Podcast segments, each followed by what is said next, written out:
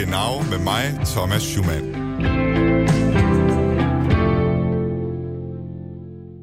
An alle Letztwählerinnen und Letztwähler an den deutschen Rundfunkempfangsgeräten. Deutschland. Wählen Sie die Partei Europa wieder positiv besetzen, damit Deutschland nicht erneut verliert. Ausfahrt. Ich kam vom Ping-Pong-Keller und habe mich in der Zimmernummer geirrt. Das Hotel ist etwas unübersichtlich. Aber jetzt wissen Sie, dass Sie in einer Fremdwanne sitzen und baden trotzdem Gleis weiter. 2. Einfahrt. ICE 16. Genau. Goddag og velkommen til Genau med mig, Thomas Schumann. Sommervarme, studenterkørsel, hormoner og alkohol. Herhjemme der er de fleste nok glade for, at alting er ved at vende tilbage til det normale, særligt de unge, som har måttet undvære fester og natteliv. Det samme gør sig også gældende i Tyskland. I de store tyske byer, der ser man også, at folk de er ude til sent om aftenen og nyde varmen med kolde øl og højt humør. Men i den sydtyske storby Stuttgart, der skete der noget forrige weekend, som forvandlede den hyggelige sommeraften til en nat, hvor politibiler blev smadret og butiksruder blev slået i stykker.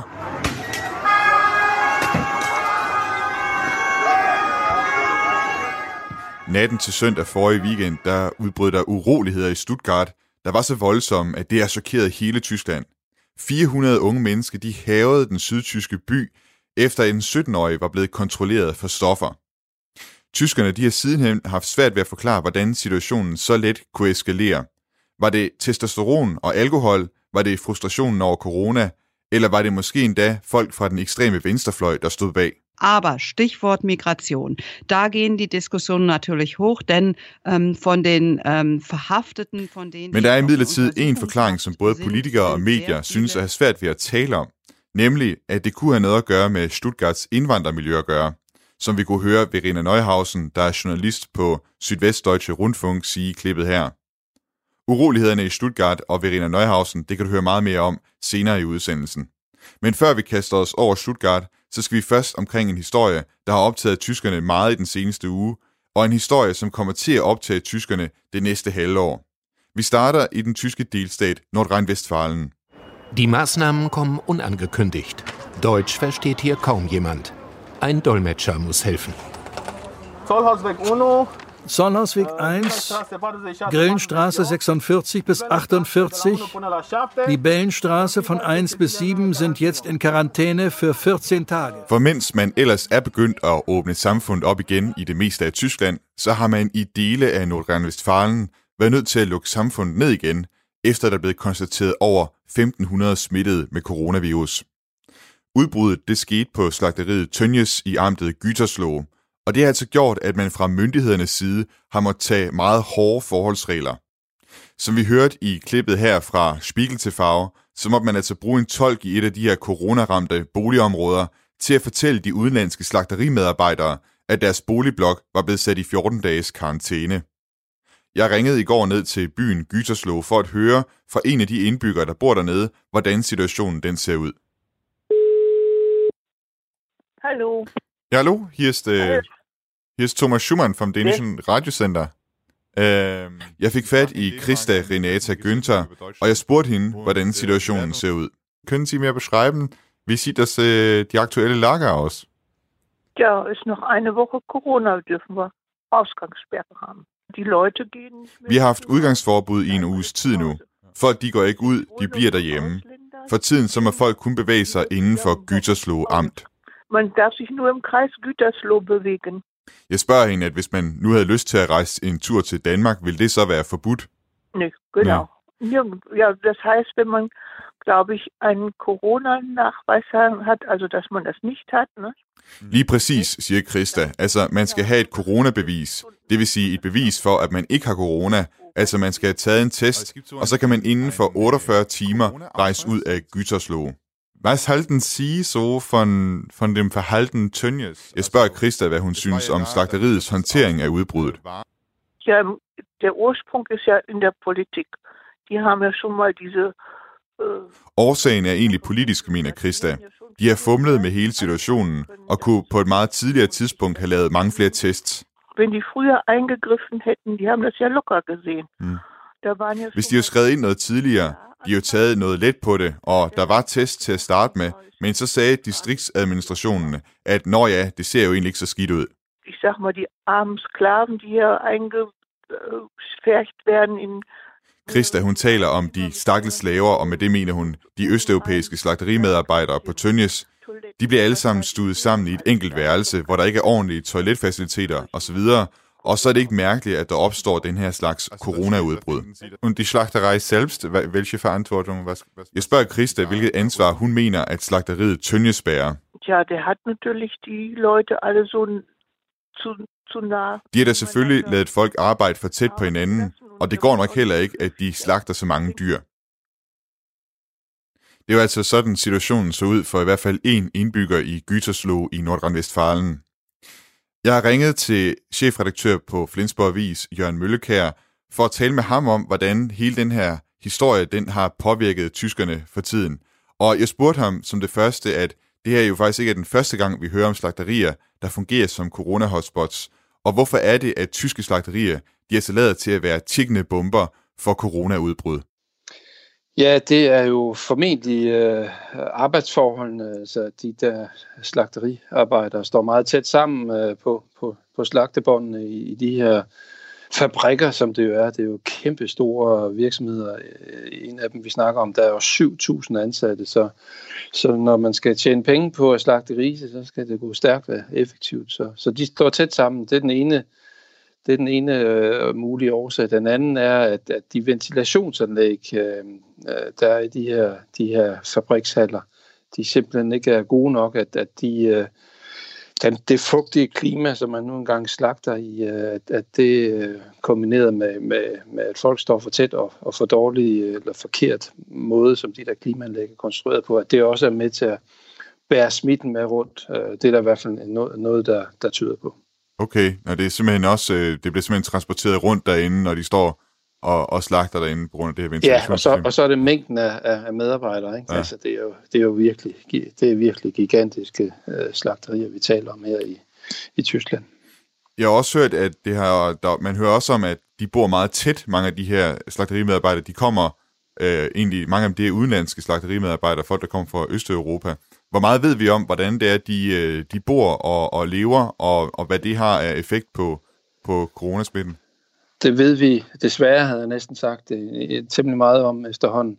Det er sådan, at der er 200.000 medarbejdere i den tyske slagteribranche, og det skønnes, at 80 procent af disse medarbejdere, det er folk, øh, vandrende arbejdstager fra, fra Østeuropa, som, som jo går efter at, at tjene lidt flere penge, end, end de kan i, i, i deres hjemlande, og det udnytter øh, de her tyske slagterigiganter, altså så, så de øh, efter tyske forhold får en, får en ringe løn, men, men i forhold til østeuropæiske forhold jo får en, øh, en, en udmærket løn. Men det kombineres så med, at, at øh, når du kommer som vandrende arbejdstager fra Østeuropa, har du altså ikke en chance for at finde noget at bo i i Tyskland. Det ordner, det ordner slagteriet henholdsvis deres, deres underleverandør, som så, som så også agerer udlejer, og der er massevis af eksempler på, at øh, at øh, de her underleverandører til den tyske slagteribranche, hvis, hvis øh, der kan presses fem mand ind i en lille lejlighed, øh, så, så bliver de her øh, østeuropæiske slagteriarbejdere bedt om måske at betale 300 euro per næse for den her, for det her, den her seng i en lejlighed. Altså øh, 1500 euro alt i alt, og lejligheden koster måske kun 700-800 euro om, om, om måneden. Så det er, det er en del af forretningskonceptet i den tyske slagteribranche. Dels at underbetale medarbejderne, øh, og så ovenikøbet købet tage overpriser for, for, for de, øh, de relativt dårlige boligforhold, de bor i. Og det er klart, når du bor fem tilfældige mennesker, typisk mænd ofte, skal dele som et toilet, og du har lange vagter på et slagteri, og, og så kan man måske øh, se for sig, hvilke hygiejniske forhold der også hersker i de her private boligforhold. Det er, det er dybt, dybt kritisabelt. Og det har jo også udløst en politisk debat i Tyskland om netop de her arbejdsforhold, som slagterimedarbejderne de arbejder under, og, og metoderne inden for slagteribranchen. Øh, at ligger det i kortene, at vi kommer til at se nogle politiske indgreb over for slagteribranchen i Tyskland? Det, er, det øh, er der i hvert fald lagt op til, øh, og det er jo, øh, coronakrisen er jo kun endnu en anledning til, at, at, at øh, man igen diskuterer hæftigt, øh, hvordan det kan være, at man i et, i et ellers gennemreguleret land øh, kan tillade, at en hel branche øh, arbejder på, på den her måde. Øh, det, det forslag, der, der, øh, der diskuteres lige nu, det er, det er simpelthen forbud mod øh, underleverandører i slagteribranchen. Øh, fordi det, det, det er klart, hvis, hvis de her store slagterikoncerner jo fik det direkte ansvar for, for arbejdsforholdene og, og den måde, de, øh, de øh, skaffer boliger til de her østeuropæiske arbejdere på, så, så kunne man bedre gøre et ansvar gældende end, end, end det her virvar underleverandører og underleverandører, der, der sørger for det ene og det andet. Øhm, øhm, problemet med, med det her forslag er jo, at øh, du kan jo ikke lovgive og forbyde underleverandører bare i én branche. Altså, det, det, det, det holder juridisk ikke. Altså, vi er jo, der er masser af brancher, hvor der altså, Flensborg Vis har også underleverandører. Vi producerer ikke selv det, det papir, vi trykker avisen på. Det køber vi hos en leverandør.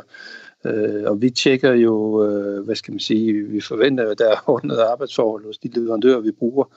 Men, men, men, men øh, altså, det, det er ganske vanskeligt at forestille sig, at man, man sådan laver selektiv lovgivning på den måde i, i slagteribranchen. Det, det vil, det vil de klage over, og det vil formentlig blive omstødt af, af det tyske domstol. Så det er ikke helt nemt at, at, at, at gøre det sådan af lovgivers vej. Nej. Og nu det udbrud, vi har set her, det er så også, altså hvis man skal tage en anden politisk øh, vinkel på det her, det er sket i Armin Laschets øh, hjemstat. Øh, altså Armin Laschet, han er ministerpræsident her i Nordrhein-Westfalen, og så er han også kandidat til formandsposten i Angela Merkels CDU, altså en afløser til, til CDU en gang i fremtiden. Han er op imod øh, tre andre kandidater, så vidt jeg husker også. Øh, den her sag, er det noget, som ligesom kan gå ud over hans formandskandidatur? Ja, det, øh, øh, status lige nu er, at, at det svækker ham helt klart. Øh, at, at, øh, at der ikke at sådan noget kan ske i det omfang. Altså vi taler om, var det over 1.500 ud af de her 7.000 slagteriarbejdere, der, der jo blev smittet inden for kort tid, og at det medførte, at, at et, et, et, øh, en region omkring Gytterslo med, med et indbyggertal på over 600.000 jo øh, blev lukket ned igen, og de, nærm- og de blev bedt om ikke at rejse ud og så videre. Så, så det vil sige, den, den der slagterihistorie, den spredte sig jo pludselig meget hurtigt til at blive et, et, et, et generelt samfundsproblem. Og, og det er klart, når den lokale ministerpræsident ikke har styr på den slags, så, så svækker det tyskernes opfattelse af, øh, om at han kan klare at være forbundskansler i Tyskland, fordi det er altså et job med et umenneskeligt pres øh, 24-7, og, og der skal man altså kunne træffe de rigtige beslutninger hurtigt. Han har, han har været for nølende, det, det, er, det står helt tydeligt i den offentlige debat, så, så, øh, så, så lige nu er han svækket. Øhm, den tyske diskussion om, hvem der skal øh, efterfølge Angela Merkel, står jo en lille smule på standby her, øh, mens vi stadigvæk er i, i pandemien. Øhm, men, men man kan tydeligt se, at, at spillet er i fuld gang, og, og, og, den, og Bayerns ministerpræsident Markus Söder øh, fører sig frem i forhold til at positionere sig i tyskernes bevidsthed frem til, at det her nok skal afgøres sidst på året det kan altså også øh, få konsekvenser langt ind i, i, øh, i det politiske øh, rum, maskineri, kan man sige. Jørgen Mølle, ja, Jørgen Mølleka, chefredaktør på Flensborg Avis. Tak fordi du var med og, og tale med om, om det her med de her slagterier. Velbekomme. Ja, du må have det godt. I lige måde. Ja, morgen. Du lytter til Radio 4. Den her slagterihistorie, det var virkelig den, der stjal dagsordenen sidste uge i Tyskland.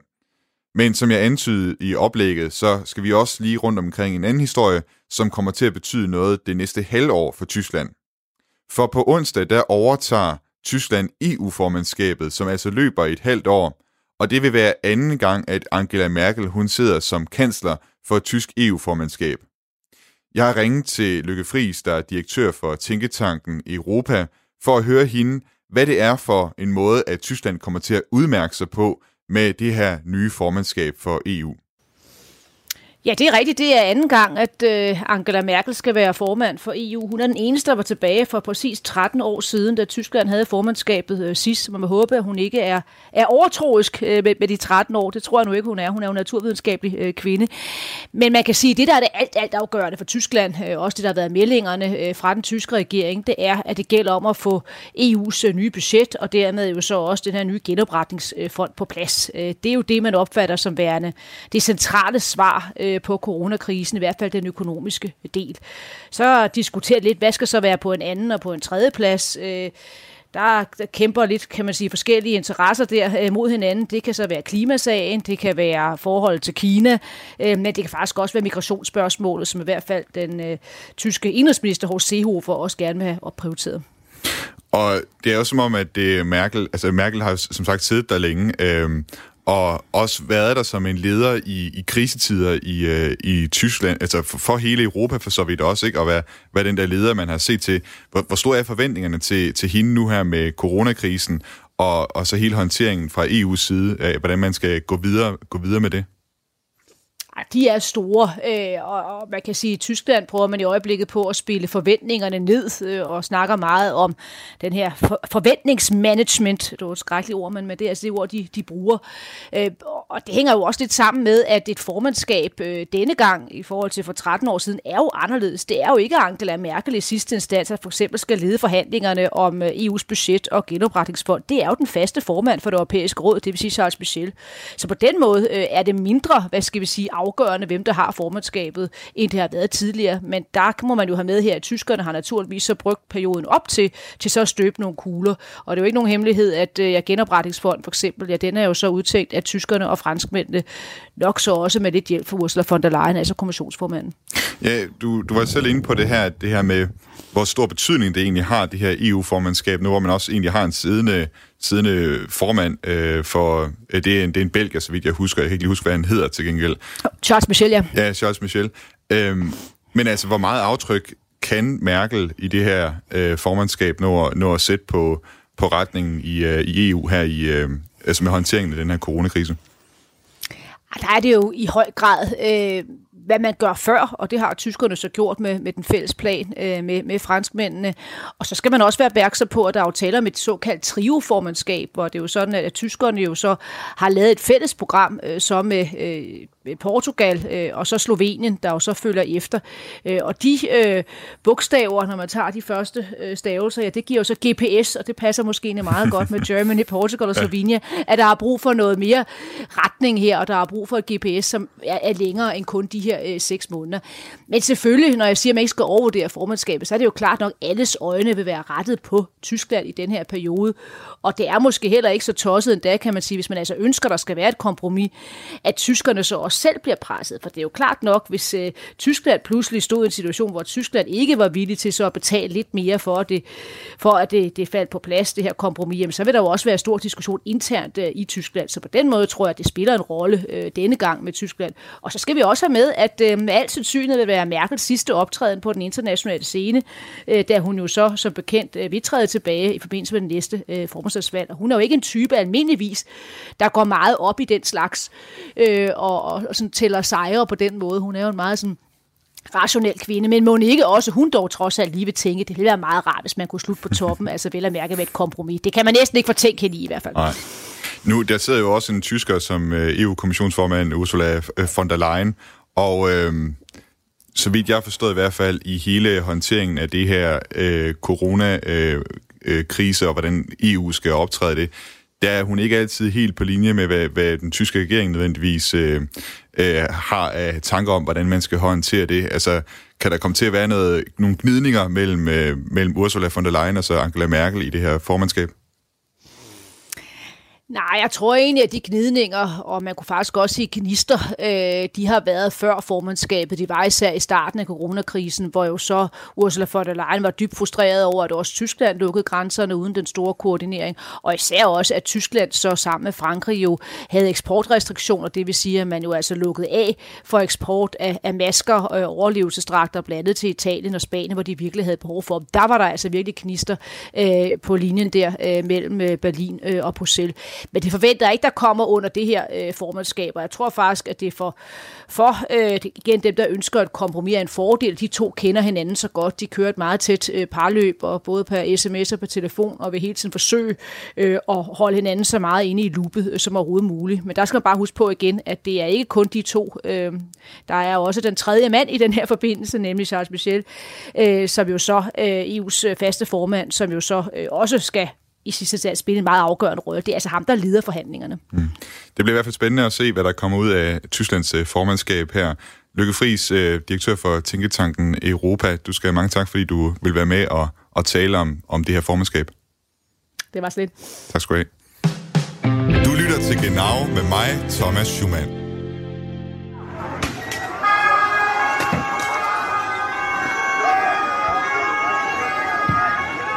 Det rystede hele Tyskland forrige lørdag, da flere hundrede unge mænd gik løs på politiet og butikker i den sydtyske by Stuttgart. Og hvis vi lige her til start med skal have placeret Stuttgart i Tyskland, for dem som ikke lige ved, hvor det ligger, så skal du altså bare køre ned af E45 og ind i Tyskland, som så bliver til A7, og den fortsætter du ned af sydpå i næsten 9 timer, indtil du kommer til Würzburg, hvor du skifter til Autobahn 81, som så fører dig ned til Stuttgart efter en times kørsel. Nå, men tilbage til historien. Nein, Junge, was denkt er sich? Was denkst du dir? Ist mir scheißegal! Komm, Junge! Ist mir scheißegal! Politiet havde foretaget en rutinemæssig kontrol for stoffer i nattelivet, og da de undersøgte en ung tysker, der eskalerede situationen. Ja. bin nachts wach geworden von den Hubschraubern. Ich bin seit Sonntag im Einsatz und ich rede die ganze Woche über nichts anderes. Okay. Ich bin auch gestern im Gemeinderat gewesen. Ja. Ich bin ohnehin die äh, Frau, die äh, für Kommunal... Det her er Verena Neuhausen. Hun er journalist for Sydvestdeutsche Rundfunk, altså hvad der svarer sådan cirka til DR i Sydvesttyskland. Og siden hun vågnede alarmen fra politihelikopterne forrige lørdag, der har hun dækket urolighederne i Stuttgart. Es war eine kleine Zweierstreife, die hat einen 17-Jährigen kontrolliert. Der hatte ein bisschen Hasch dabei, hat man dann hinterher gefunden. Als die de, de, de hingen alle her bei uns im Schlossgarten. Hun fortæller, at urolighederne de startede, da et par politifolk foretog en hashkontrol af en 17-årig. Ikke langt derfra, hvor de foretog kontrollen, der var der en gruppe unge, som hang ud ved en lille sø i byparken Schlossgarten i den indre by. De var stærkt berusede. Hat. Und dann haben die sich spontan solidarisiert und haben dann Attacke auf die Bullen, fuck the police gerufen mhm. und haben zunächst auf diese zwei jungen Beamten... I solidaritet med den 17-årige, som er tysker med indvandrerbaggrund, der begyndte de at råbe, angrib panserne og fuck the police af politiet. De lod deres aggression gå ud over de to politifolk. Situationen den eskalerede, og betjentene de trak sig tilbage og tilkaldte forstærkninger. Polizei, Autos zerlegt, ganz brutal, aber da saß keiner drin. Und danach sind sie in die Stadt und haben Schaufenster eingeschmissen und zum Beispiel bei einem Handyladen die Auslage ausgeräumt. Og så rullede det ellers som en bølge gennem byen. Flere og flere de sluttede sig til. De unge de begyndte at smadre politibiler, og de smadrede butiksvinduer og plyndrede en mobiltelefonforhandler. Vi vender tilbage til Verena Neuhausen om lidt, for vi skal lige høre lidt mere om, hvad det var, der skete forrige weekend. Under urolighederne, der gik det som sagt hårdt ud over politiet. En betjent, der var ved at anholde en af de unge mænd, han fik et flyvespark ind fra siden af en af de andre uromager.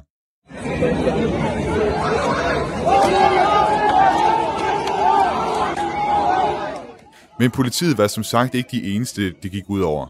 Jeg ringede ned til Stuttgart for at tale med nogle af dem, der oplevede urolighederne. Café de Theatre, du sprecher mit Alexander Günther. Guten Tag. Ja, det var Günther. Det her er Günther Alexander. Han er tjener på Café de Theatre, der ligger ved Schlossplatz, som er et af de steder, hvor urolighederne fandt sted. Das ging dann so gegen 23 Uhr los mit Pfiffen. Ja? Und dann sind die Touristen oder, äh, sage ich mal, die ganzen Menschen, die auf dem Schlossplatz halt in Stuttgart unterwegs sind, sind dann halt von den Randalen geflüchtet und zu uns ins Café. Ved 23-tiden gik det løs. Der begyndte vi at høre folk pifte. Turisterne og dem, der ellers havde været på Schlossplatz, de flygtede ind på vores café, men vi oplevede ikke selv herværk. Polizeirettungswagen, Aufgebot, Hubschrauber. Ja. Und dann war dementsprechend auch die Stadt komplett abgeriegelt mit Polizisten. Ne? Der var politi, ambulancer, helikoptere, og hele byen blev lukket ned af politifolk. Der in Stuttgart so in, in diesen Tagen nachher, wie ist die Stimmung da? Jeg spørger Günther Alexander, hvordan stemningen i Stuttgart har været efter optøjerne. Ja, also viele sind halt noch schockiert. Ja, genauso wie das gesamte Land. Also das gesamte Land Deutschland ist ja schockiert von den äh, Randalen, aber ich persönlich sag, das war... Mange er chokeret, ligesom folk i resten af Tyskland. Tyskland er chokeret, men personligt så mener jeg, at det her blot var den sidste dråbe, der fik bæret til at flyde over. Og så gik det helt galt, nu hvor vi også har corona oveni. Also sie finden, es, es, es kommt nicht ganz so, äh, es war nicht so überraschend für sie, dass äh, etwas so wie das hier passieren würde. Jeg spørger Günther Alexander ind til, hvorfor det ikke kom som nogen overraskelse for ham.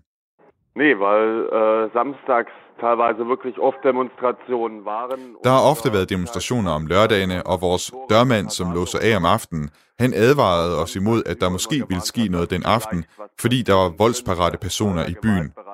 Det var kun et spørgsmål om hvornår. Deswegen, es war nur eine Frage der Zeit, wann. Vielen Dank dafür, dass äh, Sie mit mir reden wollten. Gerne, Ja, schönen tschüss. Tag. Gleichfalls. Ciao. Ciao. Om søndagen, der kunne Stuttgarterne så vågne op til smadrede butiksruder og plyndrede butikker. Jeg ringer til en af de butikker, som det gik ud over. Euroshop Stuttgart Marienstraße, Tucson. Ja, hallo, her er Thomas. Det her er fru Tuxhorn. Jeg fik desværre ikke fat i, hvad det er, hun hedder til fornavn. Og jeg fanger hende altså, mens hun sidder ved kassen i en 1 euro shop på Marienstraße i Stuttgart. Aber Ja, ich kann kein Interview geben. Das macht nur Bezirksleitung. Okay. ist gerade nicht da bei uns. hun starter med at sige, at hun ikke laver interviews. Det er butikkens ledelse, der står for det. Men jeg får alligevel spurgt hende, hvor hårdt det gik ud over butikken. Die Tür war halt kaputt. Die Tür? Also ist, unsere Tür ist komplett kaputt, ja. Ja, und wie viel wurde geplündert? Ist jetzt. Bei uns nicht geplündert, nur zerstört. Nur zerstört. Okay. Døren var ødelagt, siger hun. Der blev ikke plyndret noget, der blev kun ødelagt. 1,10 Euro bitte. Sie sitzen bei der Kasse, oder? Danke. Ja, Okay. ich arbeite gerade. okay. Den her samtale, jeg havde med fru Tuxoren, det var altså tirsdag i sidste uge, og hun sad simpelthen ved kassen og scannede varer ind og tog mod betaling, så tingene var på allerede på det tidspunkt vendt nogenlunde tilbage til det normale. Aber es wieder in Betrieb, oder? Ja, wir haben jetzt provisorisch eine Tür bekommen und auf wieder seit heute. Okay, 1,10 okay. Euro bitte. 10 Cent noch bitte. Fru Tuxon, hun når at sige, at butikken har fået en midlertidig dør, og der er åbent igen, før hun beder en kunde om at betale 1 euro og 10 cent for en vare. Jeg spørger, hvad kunderne i butikken de siger til hele den her situation. Was sagen die Leute da im Laden dazu, dass, dass, alle, dass da... Die verstehen es alle auch nicht. Nee. Und Sie selber? Auch nicht. Wir wussten ja auch nichts. Wir haben es ja auch erst Sonntag früh gehört Ja. Ja, dass da... und sind dann halt hingefahren und haben uns angeguckt, wie schlimm es ist. De forstår det ikke rigtigt, og det gør fru Tuxhorn heller ikke. Hun anede ikke noget, før hun hørte om det søndag morgen, og derefter kørte hun hen til butikken for at se omfanget af skaderne. Jeg spørger igen ind til, hvor store de her skader de egentlig var. Aber nur die, nur die Tür wurde zerstört. Ähm, Ja. ja. Und halt innen drin ein bisschen Chaos gemacht und zerstört, aber sonst geht's. Haben schon wieder alles beseitigt. Det var som sagt døren, der var blevet ødelagt, og så blev der rodet rundt på ting indenfor, men ellers så er alt tilbage ved det normale igen. Jeg spørger, om hun kunne have forestillet sig sådan noget udspille sig i Stuttgart. Wie, wie, wie, also, können Sie das erklären? Also können Sie verstehen, dass, dass so etwas passieren kann, äh, da in Stuttgart Nein, so hätte ich auch nicht gedacht, dass das in Stuttgart möglich ist, sowas. Okay. Kunne hun overhovedet ikke. 13,20 Euro bitte. Vielen Dank dafür, ich, ich werde nicht mehr stören. Bitte. Mhm. Ja, Schönen Tag noch. ja gleichfalls. Tschüss. Okay. Tschüss. Jeg runder interviewet af med fru Tuxhorn, mens hun tager imod en kundes betaling.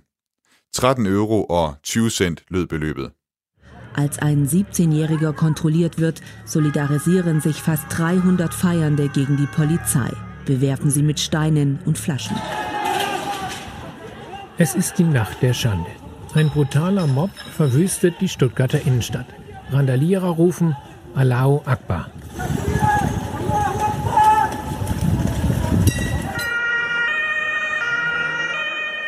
Eine Stadt im Ausnahmezustand. Fensterscheiben werden eingeschlagen, Geschäfte geplündert. Polizisten. Det her er altså uroligheder, der har rystet Tyskland, fordi det skete så pludseligt, og uden at der øjensynligt havde været optræk til uroligheder. Det har altså udløst en debat om, hvad årsagen til volden den kunne være, og hvem det var, der stod bag. Vi ved, at der var omkring 400 unge mennesker, der deltog i optøjerne. 24 blev anholdt, og heraf var det kun halvdelen, der havde tysk pas, og mange af de andre havde indvandrerbaggrund. Vi vender tilbage nu til min samtale med Sydvestdeutsche Rundfunks journalist Verena Neuhausen fra i fredags, hvor jeg altså spurgte hende, hvor langt man på det tidspunkt var kommet med at forklare urolighederne. Og så vidt jeg kan se på tyske medier i dag tirsdag, så er man altså ikke kommet meget nærmere en forklaring, end den som Verena Neuhausen hun gav mig her da fragt man sich, var das nur Testosteron? Var das nur de... Ähm, Spørgsmålet er, var det blot testosteron? Var det blot den indestængte vrede over situationen med corona, hvor man ikke kunne feste, hvor folk de keder sig, og altså havde drukket så meget fulde? Also das ist zumindest die erste Erklärung. Das waren betrunkene Leute, die irgendwie Action gesucht haben und gemeint haben... Det var den første forklaring. Altså, at det var fulde mennesker, der var ude for at få noget spænding, og at de altså mente, at de kunne få det ved at angribe politiet og iscenesætte nogle af de billeder, som vi også har set fra USA, at det så vil give dem et kick. Es wurde ja viel über diese sogenannte Partyszene gesprochen. Ist das etwas, über den man... Altså... Jeg henviser til, at der i tyske medier og af tyske politikere sidenhen er blevet talt meget om den såkaldte partyszene, altså festscenen. Altså, at der skulle være en gruppe af mennesker, som ofte tager i byen og drikker sig fulde, og det er dem, der skulle stå bag. Jeg spørger, om det er noget, man sådan normalt kender til i Stuttgart, eller om det her det er første gang, vi hører om det her begreb i forbindelse med de her uroligheder. Ja, da ist man ganz schnell wieder zurückgerudert. Eigentlich schon, die Krawalle waren ja in der Nacht auf Verena Neuhausen siger, at det her begreb havde politikerne trukket i sig igen, selvom der var blevet talt meget om det umiddelbart efter urolighederne. Allerede om mandagen undskyldte byrådet og politiet sig over for de mennesker, som festede uden at lave optøjer, og sagde, at det var en fejl. Vi kan ikke tørre den her af på den såkaldte partyszene. und gesagt, nein, das war ein Fehlgriff. Wir können das nicht Partyszene nennen. Äh, es gibt in Stuttgart eine sehr aktive, junge... I Stuttgart er der et meget aktivt og dynamisk klubmiljø, og de var hurtige til at sige, at nej, det var altså ikke dem, der havde kastet med sten. I ugens løb har der været mange teorier om, hvad det var, der fik de unge til at gå amok i Stuttgart. Var det alkoholen, eller var det utilpassede unge med indvandrerbaggrund? Fra en lokal AFD-politiker lød det endda, at det skulle have været organiseret af den ekstreme venstrefløj. Ähm, die Polizei sagt bis Stand heute, sie haben keinerlei Erkenntnisse, dass die linke Szene, Stichwort... Politiet siger indtil videre, at der overhovedet ingen beviser er for, at det skulle være venstrefløjen, altså underforstået Antifa, der står bag. Politiet de siger desuden, at der forinden ikke var opfordringer til vold eller fandt nogen organisering sted. Irgendeine Struktur, die mit irgendwelchen politischen Motiven, sei es von rechts, sei es von links, sei es Antirassismus irgendwas zu tun gehabt hat. Der har altså ikke været nogen spor af politisk struktur, hverken fra højre- eller venstrefløjen eller fra antirassistiske grupper. Aber Stichwort Migration, da gehen die Diskussionen natürlich hoch, denn ähm, von den ähm, Verhafteten, von denen, die jetzt auch in Untersuchungshaft sind, sind sehr viele... Men i forhold til, om det var et indvandrerspørgsmål, der kører diskussionen videre. Blandt de anholdte var der mange med udenlandsk pas, eller som havde indvandrerbaggrund, så det blev debatteret hæftigt og instrumentaliseret af folk, som vil skabe antipati mod folk med indvandrerbaggrund. Migrationshintergrund wird sehr heiß diskutiert, wird natürlich auch wieder instrumentalisiert von Menschen, die Stimmung machen wollen gegen Leute, die irgendwo Wurzeln im Ausland haben und bei uns leben. Stuttgart rühmt sich ja eine sehr internationale und bis zum letzten Wochenende. Stuttgart er ellers en by, der er stolt af at være meget international, og indtil forrige weekend også meget fredelig. De folk, der er kommet til byen, de kommer fra alverdens lande, og de er normalt ikke særlig påfaldende, for der har på grund af bilindustrien været masser af jobs, og folk har tjent gode penge, så det var en slags integrationsmotor, der har holdt ro på gemytterne. Im wahrsten Sinne des Wortes, dass die Leute friedlich geblieben sind. Äh, Das ist jetzt eskaliert und viele sagen, wir müssen doch noch mal nachfragen. Ist es ein Thema, dass Menschen mit fremden Wurzeln die hiesigen Regeln, die hiesigen Institutionen... Die Alligevel eskalerede det forrige weekend, og derfor er der mange, der siger, at man må efterprøve, om folk med indvandrerbaggrund simpelthen ikke accepterer reglerne, ikke accepterer politiet, som repræsenterer staten. Eller har problemet i virkeligheden mere at gøre med social ulighed, altså at det ikke er indvandrerbagrunden, der er ført til vold, men de sociale forhold, hvor folk er røget mod bunden. Ähm, aber ist es vielleicht so, dass wir dort eine Schicht haben von Leuten, ähm, die in irgendeiner Weise verloren gegangen sind, die abgehängten Schichten und ist I sådan en gruppe er der naturligvis også folk med indvandrerbaggrund, men under de her uroligheder var der også tyskere iblandt, så måske det i virkeligheden handler om unge mænd, der har mistet respekten for institutionerne. Det kan altså være et socialt problem, og nogle de kræver altså derfor, at der kommer flere streetworkers på gaden. vielleicht hier äh, junge Männer vor allen Dingen, die ähm, ja mit den Strukturen, wie wir sie hier in Deutschland haben, mit den Institutionen, wie wir sie hier in Deutschland haben, nicht mehr zurande kommen, den Respekt verloren haben. Also haben wir da eher ein soziales Problem. Und in die Richtung gibt es auch Stimmen, die sagen, wir brauchen mehr Streetworker, wir müssen uns um die mehr kümmern. Journalisten im Dilemma. Nennen Sie die Herkunft der Täter nicht, heißt es sofort wieder Lügenpresse. Nennen Sie sie doch, verstoßen Sie möglicherweise gegen den Pressekodex. Dort heißt es nämlich in Ziffer 12, dass die Herkunft von Täteren nur dann erwähnt werden soll. Ved nytårsfejringen i Køln i 2015 opstod der en lignende diskussion i Tyskland. Den nytårsaften blev flere kvinder seksuelt krænket, og det viste sig sidenhen, at gerningsmændene overvejende havde indvandrerbaggrund. Dengang tog det lang tid før såvel tysk politi og de tyske medier berettede om, at gerningsmændene altså havde indvandrerbaggrund, og som vi kunne høre i klippet her, så satte det altså journalisterne i et dilemma. Hvis de vælger at nævne gerningsmændenes baggrund, så risikerer de at gå imod en tysk presseskik om, at der skal være helt særlige omstændigheder til, før man nævner gerningsmandens baggrund.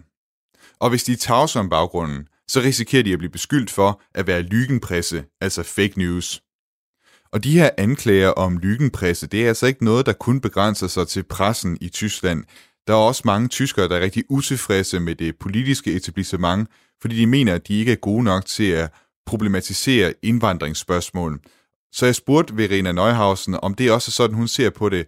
Altså ser hun simpelthen, at der er en berøringsangst i forhold til det her emne? Sicherlich. Also wir sehen hier in Stuttgart natürlich, wir sind ein äh, von den äh, Grünen... Siger Verena Neuhausen. Altså Stuttgart ligger i delstaten Baden-Württemberg, som er ledet af en regering af de grønne. Og overborgmesteren i Stuttgart er også fra de grønne.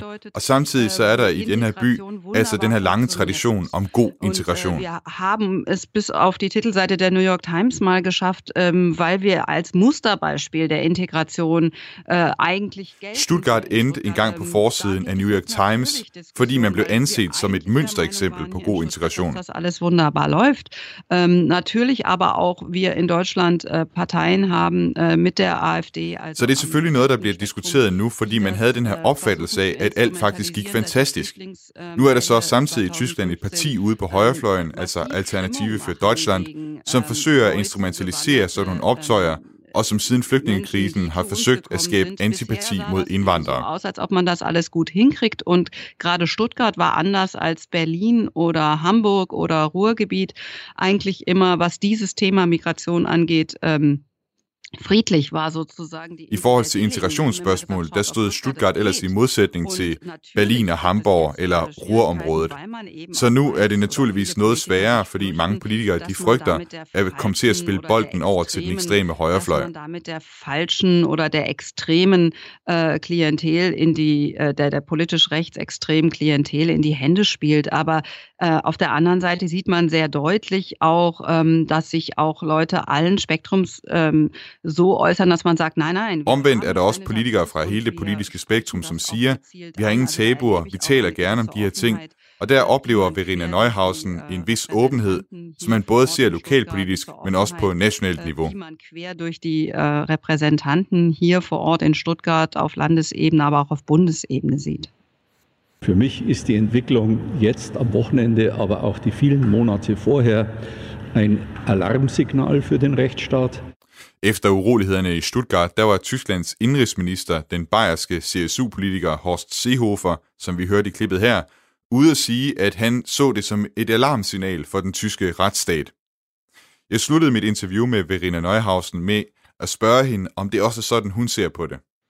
Naja, wir sehen in ganz Deutschland, dass es ähm, Menschen gibt, die keinen Respekt mehr haben vor der Staatsgewalt oder weitergefasst äh, vor der, was man immer die Blaulichtfamilie nennt. Also Vi ser i hele Tyskland, at der er mennesker, som ingen respekt har for statens voldsmonopol, eller endda det, som man kalder Blaulichtfamilien, altså udrykningsfamilien, det vil sige ambulancer og brandmænd for eksempel også. der Polizei oder auch der Rettungskräfte, Feuerwehr und ähm, ähm, Sanitätern äh, in Uniform nicht mehr respektiert wird.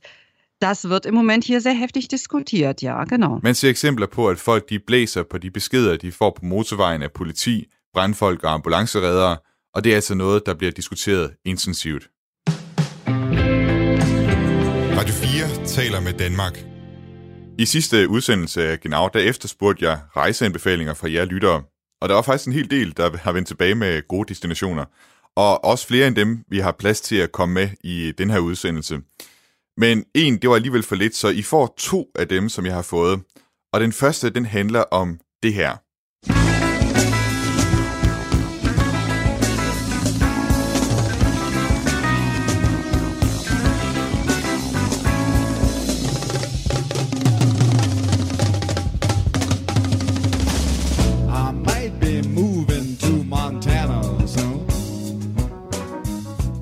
Hvert år hyldes den amerikanske guitarist Frank Zappa nemlig i en lille by på den anden side af Østersøen i forhold til Lolland Falster i den tyske delstat Mecklenburg-Vorpommern. Og i sin rejseanbefaling, der skrev Jens Christensen om både natur, kultur, historie og fremragende pilsnere. Og jeg ringede og spurgte ham, hvad de alt sammen gik ud på. Jeg synes jo, øh, at det, det er sådan et lille stykke øh, Sydeuropa, som er utroligt tæt på Øh, så det tager, øh, det er jo selvfølgelig lige fra, hvor jeg bor i Esbjerg, tager det vel fire og en halv time at køre dertil. Okay, øh, Sydeuropa lige fra. Jeg har været Jamen, det, det er jo et sted, hvor der er, øh, der er, i hvert fald når vi har været der, utrolig godt vejr, og øh, den her tyske, hvad skal man sige, det her, man hører med Ordnung Mosein, det synes jeg ikke helt passer øh, med det, jeg oplever dernede. Øh, der er meget afslappet øh, øh, ja, altså folk er meget afslappede og venlige og øh, engagerede. Ja, det er, sjovt, det er sjovt, når du siger, øh, hvad hedder det, altså sådan et stykke Sydeuropa. Det er hvad vi lige for lytterne skal forklare, hvor det er Mecklenburg-Vorpommern ligger. Det ligger jo altså egentlig i noget af det nordligste Tyskland, ikke? Altså ud til, til Østersøen. Det ligger ud til Østersøen, jo. Ja. Altså man kan sige, øh, hvis du fra øh, det meste af Jylland kører mod øh, Hamburg, og så drejer af omkring øh, Nøgmønster, han har sagt kører til højre, så lander du et sted øh, i den, den region der, hvor, hvor der ligesom er, øh, altså det, det ligger jo ude til kysten, og der er øh, mange feriesteder, øh, og, og det er måske nok tyskerne selv øh, primært, som, som ser dem som feriesteder, men det er så ligesom faldet over, øh, ja, sådan ved, ved et tilfælde, kan man sige. Øh, der ligger mange små, som små, skønne byer ud til kysten, der er Kylungsborgen, øh, øh, Stralsund og øh, ja, mange andre spændende øh, byer, hvor der, hvor der ligesom er Jamen, vejr, det er, det er skønt. Altså, som jeg siger, det er ligesom at, øh, de sommer, vi har været i hvert fald, at komme til Sydeuropa, og der er masser af natur, og det er øh, ikke i sådan særlig høj grad blevet moderniseret, vil jeg sige. Hvis du nu skulle tage et sted, som man i hvert fald skulle tage hen, hvis man skulle tage til Mecklenburg-Vorpommern, hvor skulle det så være? Jamen, mit øh, yndlingssted, det er jo øh, det er den festival, der hedder Sabanale, som bliver afholdt lige uden for, for Dobran hvert år. Øh, som er en, en festival, hvor man hylder øh, den amerikanske musiker Frank Zappa, øh, som ja, øh, døde i, i 90'erne.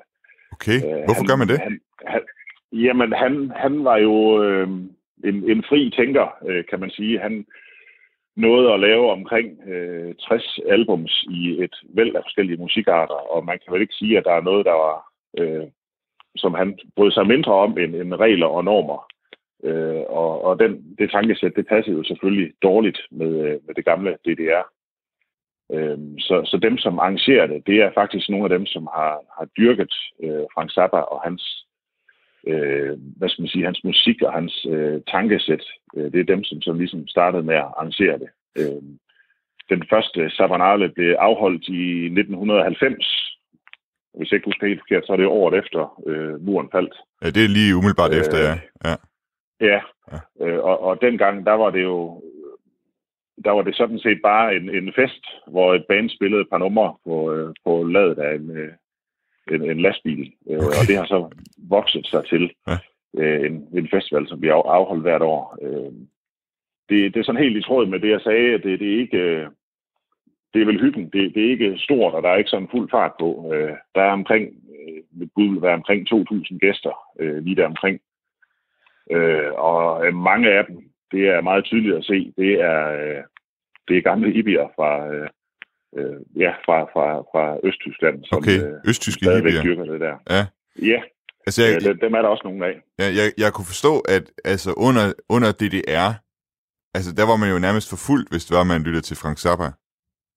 Jamen, det, det er helt rigtigt. Faktisk så er det sådan, at en af de her øh, arrangører, øh, Wolfhard Kurs, øh, kunne læse, den, dengang de frigiv, eller frigav øh, Stasi-filerne, så kunne han læse, at, øh, at han var kendt for at og, og, øh, hvad skal man sige, yde indflydelse på ungdommen med, med Frank Zappa. Så det okay. er noget, der er blevet lagt mærke til. Og, og man kan sige, øh, det er også øh, i, i hans virke, Frank Zappa, der var det her med at bryde regler og normer, det var måske næsten vigtigere end musikken. Og det var de glade for, der i, øh, der i Østtyskland. Det, det kender vi det også var de lidt fra. glade for. Ja, det kender vi også lidt fra Olsenbanden, ikke? Det er jo også lidt den samme historie, vi har der, ikke? Med, med dem, der, Ja, med dem, der prøver at omgå reglerne. En lille smule, ja. Ja. Øh, Og, og der, faktisk så er det sådan, at deres øh, slogan for Sabanale stadigvæk er øh, music outside the norm, altså musik, der går ud over de, hvad skal man sige, øh, kendte rammer. Øh, jeg kan også se, altså en af, de, en af de steder, som, jeg ved ikke om du har været der, nu, nu har jeg lige sat ind og kigge på kortet, men et af de steder, jeg i hvert fald altid gerne har vil besøge, det er Stralsund og, øh, og Rygen. Altså der er jo også noget, både fordi Stralsund, det ser ud til at være sådan en rigtig, og sådan en historisk by, og, og så er der noget på Rygen med, hvad hedder det, med, også med historien med 2. verdenskrig og sådan noget, det var der, de lavede de der V2-raketter. Jeg ved ikke, om du har været derude og besøge det? Øh, jamen, øh, det skal jeg om en øh, lille måned. Skal jeg faktisk holde sommerferie øh, på Ryggen, øh, hvor vi er nede ved... Øh, der er mange, mange...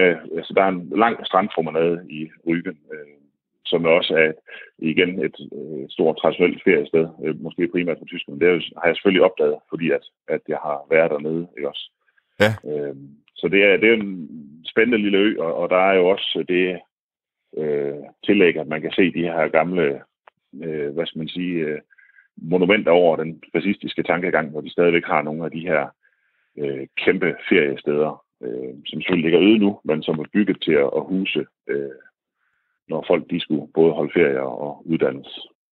Og det var altså Jens Christensen, der her fik anbefalet Mecklenburg-Vorpommern, og ikke mindst den årlige Tapanale. Den næste rejseanbefaling, den kommer fra Bodil Ashkenazi, og den anbefaling tager faktisk sit udgangspunkt i Danmark. Da jeg var ung og boede i Aarhus øh, på kollegiet på Trillegården, så øh, skulle jeg have noget til min væg, og så var jeg med i gågaden i Aarhus og kom forbi en plakatbutik, hvor der var et billede af det slot, Neuschwanstein, som var meget eventyrligt og smukt og øh, helt uimodståeligt. Så jeg var nødt til at købe plakat. Men dengang der vidste jeg ikke, altså, at det var et rigtigt slot, der fandtes, man kunne besøge eller noget. Du troede, det var Så det simpelthen har- bare, et, øh, det var bare noget, der var blevet malet eller et eller andet? Jamen, jeg ved ikke, hvad jeg troede. Jeg synes bare, det var så utroligt smukt og eventyrligt, så det var helt uvirkeligt. Okay. øhm, så der gik mange år, inden jeg begyndte at tænke over. Hvornår fandt du ud af, at det var, det var et rigtigt slot? Jamen, det, det ved jeg faktisk ikke. Okay. Der gik lang tid, inden at jeg begyndte at undersøge, hvad det var. Og vi havde jo ikke internet dengang.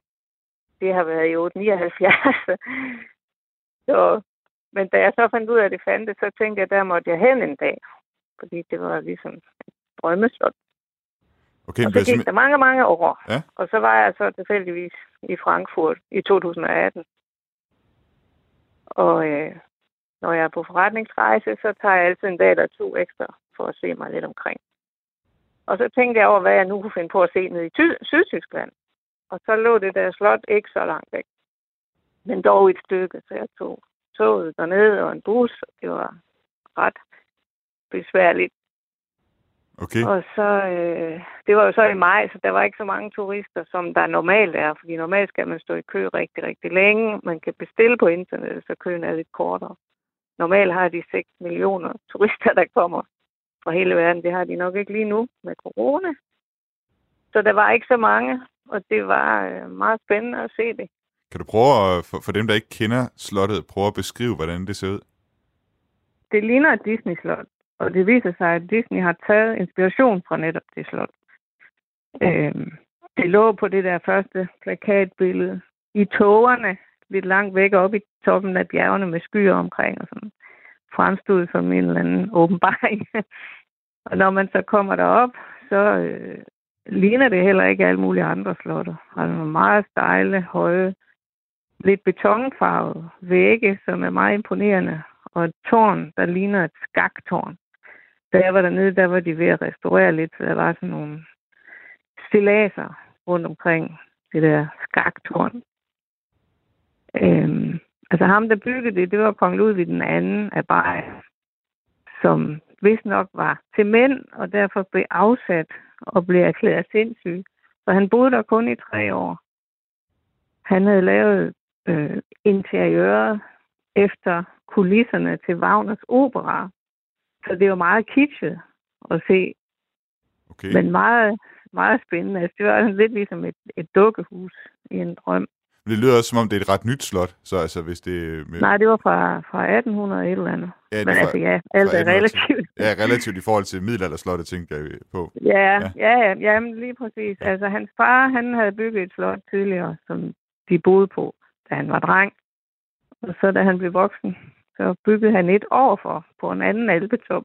Så de kan sådan se på hinanden. Jeg var også over at se det andet slot. Det var en helt anden stil. Men det var også flot og altså, sjovt at se.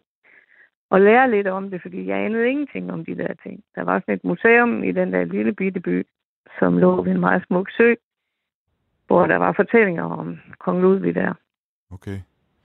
Kan du prøve lige igen at fortælle mig lidt om den der, den der plakat? Hvordan var det, du fandt den der plakat, som, som startede din rejse? Jamen, jeg gik en tur ned i Ryske øh, og kiggede på butikker, og så var der en plakatbutik, så nogle er, er tit spændende, synes jeg. Og der, altså, den stod vist nok ude på gaden udstillet, ikke? Og jeg tænkte bare, wow, det var lige mig. Sådan noget eventyrligt, dramatisk kulisse noget. Ja. Kunstagtigt, men lidt kitschet måske. Hvad er der sket med plakaten sidenhen? Ja, men jeg har flyttet mange gange, så til sidst så var den så i stykker, og jeg blev hævet ned og sat op igen, at den er gået til. Så den har jeg ikke mere. Men der var der nede i 2018, så købte jeg et par nye plakater. Det var altså Bodil Askenazi, der anbefalede slottet Neuschwanstein i det sydligste Tyskland. Og det var altså den sidste rejseanbefaling i den her omgang. Tak til jer alle sammen, der har skrevet ind. Og husk, Tyskland er mere end bare autobahn. Ikke meget mere, men lidt mere. Genau med mig, Thomas Schumann. Vi nærmer os efterhånden de sidste minutter af dagens udsendelse af Genau. Og faktisk så er det her den sidste udsendelse, før Genau går på sommerferie. Men før du får din Weizenbier galt i halsen derude, så bare rolig. Der kommer stadig til at være Genau i din radio hver tirsdag kl. 13.05 hen over sommeren og på podcast. For Jeppe Rets Husted og jeg, vi har lavet en lille sommerserie til jer, som I kan nyde i sommervarmen, nu hvor man skal undvære såvel Tour de France som EM i fodbold. Vi har valgt at kalde den her sommerserie Genau elsker Tyskland. I hvert afsnit, der kaster vi os over en ting ved Tyskland, som vi her på Genau-redaktionen elsker. Det kommer til at være et afsnit om tysk øl, der kommer til at være et afsnit om tysk humor, og der kommer til at være et afsnit om tysk litteratur. Men det første program i serien, det handler om tysk mad, og jeg har været nede på De Kleine Bierstube i Aarhus, hvor jeg fik Königsberger Klopse med inderhaveren Katty Kreje, og du kan lige prøve at høre et lille udsnit af udsendelsen her.